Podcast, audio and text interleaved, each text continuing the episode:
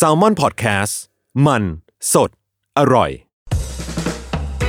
เคยสงสัยไหมคะว่าแซลมอนเราทำงานกันยังไง เบื้องหลังโฆษณาแซลมอนที่เราไม่เคยเล่าที่ไหน เบื้องหลังกองถ่าย และบรรยากาศการทำงานของพวกเราทั้งหมดเนี่ยจะอยู่ในแซลมอน TikTok เสิร์ชคำว่า at salmon lab S A L M O N L A B Salmon Lab และกดติดตามได้เลยค่ะ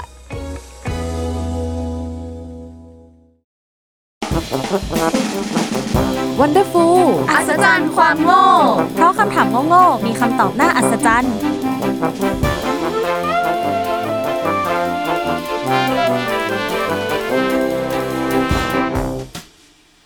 สวัสดีค่ะ ยินดีต้อนรับเข้าสู่รายการ Wonderful อัศจรรย์ความโง่ เพราะคำถามโง่ๆมีคำตอบน่าอัศจรรย์ค่ะ เย้ เย้อะ อันนี้ก็เป็น EP ที่ 15.2 แล้วเนาะ แต่ว่าเราก็ยังอยู่ในหมวดเพลงกันเหมือนเดิม แต่จะบอกว่าคำถามของเราเนี่ยมันไม่ใช่เพลงซะทีเดียวอ่าเออเพราะเรื่องที่เราจะมาพูดถึงกันในวันนี้ก็คือเรื่องของนักเต้นหรือว่าแดนเซอร์นั่นเอง คือปกติเวลาที่เราไปดูคอนเสิร์ตหรือไปดูการแสดงโชว์อะไรก็ตาม เราจะเห็นว่ามีแดนเซอร์ประกอบอยู่ในโชว์นั้นด้วย โดยเฉพาะวงดนตรีลูกทุ่งอะอันนี้ก็เหมือนแบบเชื่อมจากของวีวันมานิดนึงได้ เดี๋ยวถามทั้งสองคนก่อนว่า เคยไปดูวงดนตรีลูกทุ่งแสดงบ้างไหม หรือว่าดูตามรายการอะไรแบบเนี้ย ชิงช้าสวรรค์เฮ้ยหรือแบบงานวัดใดอะมีพันผ่านๆมีพันผ่านๆแต่ตอนเด็กๆ คุณยายชอบเปิดชิงช้าสวรรค์มากๆเนาะเคยชอบดูหมายถึงว่าเคยดูชิงช้าสวรรค์อยู่บ่อยๆช่วงหนึ่งเหมือนกันจำไม่ได้ว่าใครเปิดแหละอ่าเออแล้วเหมือนแบบเขาก็จะมีแบบคอสตูมอลังอใช่ลังของแดนเซอร์อะไรอย่างงี้ชุดที่แบบเขาจะปังเด่นกว่ามานักกอาร้รองมณ์แบบมิสติฟานี่จริงใช่คือชุดเขาจะแบบ ค่อนข้างแบบอลังการมากๆ แล้วเราจะเห็นว่าสำหรับวงดนตรีลูกทุ่งเนี่ยเขาจะไม่ได้เรียกว่านักเต้นหรือแดนเซอร์ แต่เขาจะเรียกกันว่าห่างเครื่อง เคยได้ยินคำนี้กันใช่ไหม เคย เออ ซึ่งเรารู้สึกว่ามันดูไม่ค่อยตรงตัวเท่าไหร่เลย คืออย่างคำว่านักเต้นหรือคำว่าแดนเซอร์อะมันก็สื่อตรงๆเลยว่าเฮ้ยเรามาเต้นนะแต่คำว่าห่างเครื่องคือมันมายังไงก็ไม่รู้ เราก็เลยสงสัยว่าทำไมเขาถึงเรียกนักเต้นในวงดนตรีลูกทุ่งว่าหางเครื่อง เราไปได้คำตอบมาจากเว็บสารคดี magazine เขาบอกว่าจริง ๆ แล้วคำว่าหางเครื่องเนี่ยใช้เรียกเครื่องดนตรีที่ให้จังหวะในวงดนตรีไทยเดิม ก็คือพวกฉิ่งฉาบกรับกลอง ซึ่งการใช้เครื่องดนตรีเหล่านี้มันจะช่วยให้เพลงมีจังหวะที่ชัดมากขึ้น มันเร้าคนได้มากขึ้น แล้วในวงเขาก็จะเรียกกันว่า การเขย่าหางเครื่องอืมถึงแม้ชิงฉาบอะไรนี้มันจะเอามาตี แต่เขาก็จะใช้คำว่าเขย่าเนาะอืมในตอนแรกเนี่ยการเขย่าหางเครื่องไม่ได้มี รูปแบบตายตัว แล้วคนก็ไม่ได้โฟกัสกันขนาดนั้น เพราะว่าส่วนใหญ่เขาก็จะโฟกัสที่คนที่เล่นเครื่องดนตรีหลักเป็นหลัก แล้วก็นักร้องมากกว่า แต่ทีนี้มันก็ค่อย ๆ มีวิวัฒนาการขึ้นมาเรื่อยๆ คือจากตอนแรกที่เป็นผู้หญิงกับผู้ชายออกมาเขย่าหางเครื่องเนี่ย พอหลังจากนั้นเขาก็เริ่มใช้ผู้หญิงออกมาเขย่า แล้วก็ให้เดินวนอยู่บนเวทีให้มันเข้ากับจังหวะเพลง แต่เป็นแค่การเดินเฉยๆนะไม่ใช่การใส่ท่าทางประกอบอะไร ส่วนเรื่องชุดก็ไม่ได้เตรียมให้เข้ากันด้วย อย่างบางคนอยากใส่กระโปรงสั้นก็ใส่ บางคนอยากใส่กระโปรงยาวก็ใส่ต่างคนต่างใส่ไปเลยทีนี้พอเข้าช่วงปี 2510 เนี่ยเขาก็เริ่มเพิ่มจำนวนคนเขย่าหางเครื่องขึ้นมา เป็นประมาณ 5 6 7 คนประมาณนี้ แล้วเขาก็มีการเตรียมชุดของทุกคนให้เหมือนกันด้วย คือทุกคนเนี่ยจะใส่ชุดนั้นตลอดการแสดงเลย ไม่ได้เปลี่ยนชุดเหมือนกับ ในปัจจุบันที่เราเห็นกันว่าอะสมมติโชว์เนี้ยเราจะเล่น 10 เพลง เขาก็อาจจะเปลี่ยนประมาณ 5 ชุด 6 ชุดอะไรอย่างงี้ให้มันเข้ากับเพลงเนาะอืมและทีนี้พอเห็นว่าคนเขย่าหางเครื่องเริ่มเข้ามามีบทบาท ทางวงเขาก็เริ่ม ทำให้หางเครื่องเนี่ยเป็นส่วนที่สำคัญมากขึ้น ด้วยการที่ใส่ท่าทางประกอบเพลง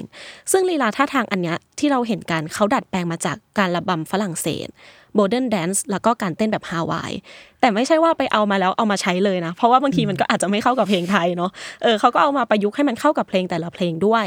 นี่ก็เลยเป็นที่มาของการเรียกนักเต้นในวงดนตรีลูกทุ่งว่าหางเครื่องนั่นเองอืมแต่นึกไม่ออกเลยว่าแบบ modern dance คือมันแบบเป็นยังไงอะ แต่ก็เหมือนแบบ Moulin Rouge อะคืออะไรอะเออคืออะไรนะ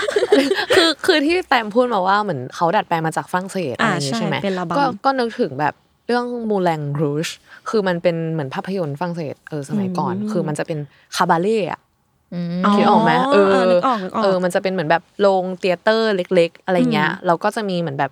ชุดแบบอลังเหมือนแบบหางเครื่องไทยออกเลยมาเลย ใช่ แล้วคือมันก็จะมีแบบขนขนๆฟูฟูอ่ามีเครื่องหัวใดๆใช่ใช่ แล้วก็จะเป็นแบบว่าผู้หญิงแบบแซบๆอะไรอย่างงี้อ่าชื่ออะไรนะเป็นแบบมูแลงครูชโมแรงคือมูแลงมูแลงครูชเป็นไงเป็นแบบหนังเก่าแล้วแหละเออแล้วแต่พอแตมพูดถึงแบบการได้รับอิทธิพลมาจากฝรั่งเศส แล้วก็เออ เพิ่งแบบ นึกได้เหมือนกันว่าเออมันก็คล้ายๆกันด้วยอะไรอย่างนี้ ตัวจริงเรื่องปิ้งย่างเอ้ยตัวจริงเรื่องฝรั่งเศสถามมาเถเออะอใช่ก็เลยแบบเอ้ยน่าสนใจมากเรื่องนี้ ใช่ใช่อะเราขอเล่าต่อนิดนึงละกันสำหรับวงลูกทุ่งอะไรอย่างนี้เนาะคือวงแรก ๆที่เขาเริ่มทำ ให้มีหางเครื่องขึ้นมาเนี่ยก็คือวงของคุณสมานมิตรเพชรกำแพง แล้วก็วงของคุณสุรพลสมบัติเจริญอะอันนี้ทุกคนก็น่าจะคุ้นเคยชื่อกันเป็นอย่างดี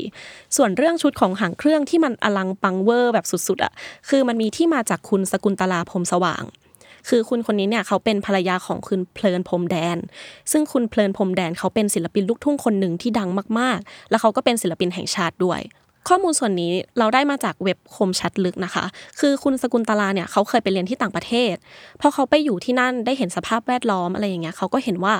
เสื้อผ้าที่นู่นหรือแฟชั่นที่นู่นเนี่ยมันสวยมาก เขาก็เลยเกิดไอเดียว่า อยากเอาชุดแนวเนี้ยมาปรับใช้กับวงลูกทุ่งไทยบ้าง ทั้งผ้าแบบมันเลื่อม ขนนก เครื่องหัว เครื่องประดับต่างๆ เหมือนที่วิวันบอกเลย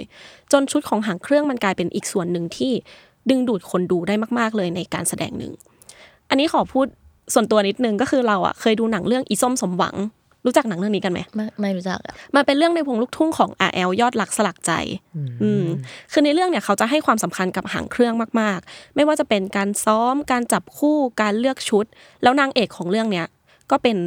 หางเครื่องด้วยเหมือนกัน ก็คือพี่กบสุวรรณันท์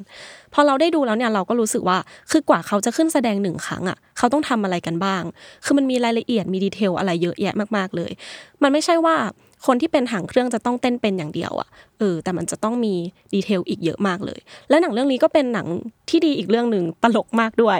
คือมันจะมีฉากฮิตฉากหนึ่งก็คือฉากที่คนร้องว่าสิบยี่สิบสามสิบสี่สิบเฮ้ยผมชอบขึ้นรถผมชอบขึ้นเรืออ่าเออรู้อันจักนี้แล้วรู้จักแล้วใช่ใช่คือหนังเรื่องนี้เลย หลายคนน่าก็น่าจะคุ้นกันดี แต่ว่าถ้าใครที่ไม่เคยดูก็ไม่เป็นไรแต่ว่าเออแนะนำให้ดูใช่เออแล้วก็สำหรับปัจจุบันเนี่ยเราจะเห็นว่าหางเครื่องบนเวที เขาจะมีเยอะมาก หมายถึงจำนวนคนอะเยอะมาก คือเราเคยเห็นมากสุดประมาณ 30-40 คนเลยแล้วก็อย่างการแข่งขันวงลูกทุ่งเนี่ยเขาจะต้องใช้หางเครื่องเป็นส่วนหลักในการดึงดูดคน คือไม่ว่าเรื่องชุดเนี่ยก็ต้องเป๊ะ งานหน้างานผมก็ต้องสะกดคนท่าเต้นก็ต้องดีด้วย คืออย่างท่าเต้นอย่างเงี้ยเขาก็จะต้องปรับให้เข้ากับแต่ละเพลงด้วยเนาะทั้งท่าทางนู่นนี่นั่นอะไรเงี้ยมันมีหลายองค์ประกอบมากมันถึงจะออกมาเพอร์เฟกอืม อันนี้ก็เลยเป็นเรื่องของห่างเครื่องในวงดนตรีลูกทุ่ง ทั้งสองคนคิดว่าไงกันบ้าง สนุก หมายถึงดูบนเวทีแล้วสนุกใช่แบบเรื่องก็สนุกด้วยอะไรอย่างงี้อืมเพราะว่าเอาจริงอะตอนแรกที่พูดคำว่าหางเครื่องออกมา สิ่งที่เราคิดว่าทำให้มันเรียกหางเครื่องอะก็คือหางหมายถึงว่าเขามีผู้ใหญ่ๆข้างหลังใช่เยอะๆใช่ใช่ปะเออ แบบหางที่เป็นขนนกอะไรเงี้ยอืมใช่ก็เลยคิดว่า เออมันอาจจะมาจาก หางเครื่องที่เป็น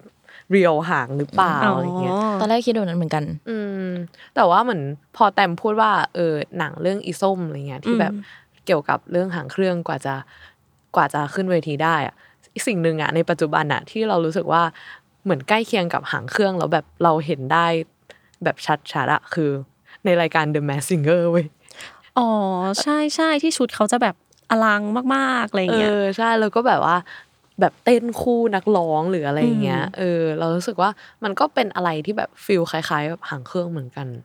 ใช่ แต่ประเทศไทยเรานี่ถ้าพูดถึงเรื่องชุดอะเขาจะให้ความสำคัญกันมากๆเลย คือ The Mask Singer มันเป็นรายการที่เอามาจากเกาหลีใช่ปะอืมแล้วเราเคยเห็นแบบเขาเอามาเปรียบเทียบกันคือเกาหลีเขาก็จะใส่แค่หน้ากากใช่แล้วก็ของเป็นเกาชุดหลีปกติเขาเรียกว่า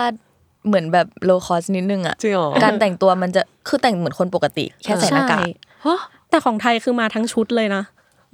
แล้วแบบเออมีกากพงกากเพชรโอ้โหเออแบบวิงวับ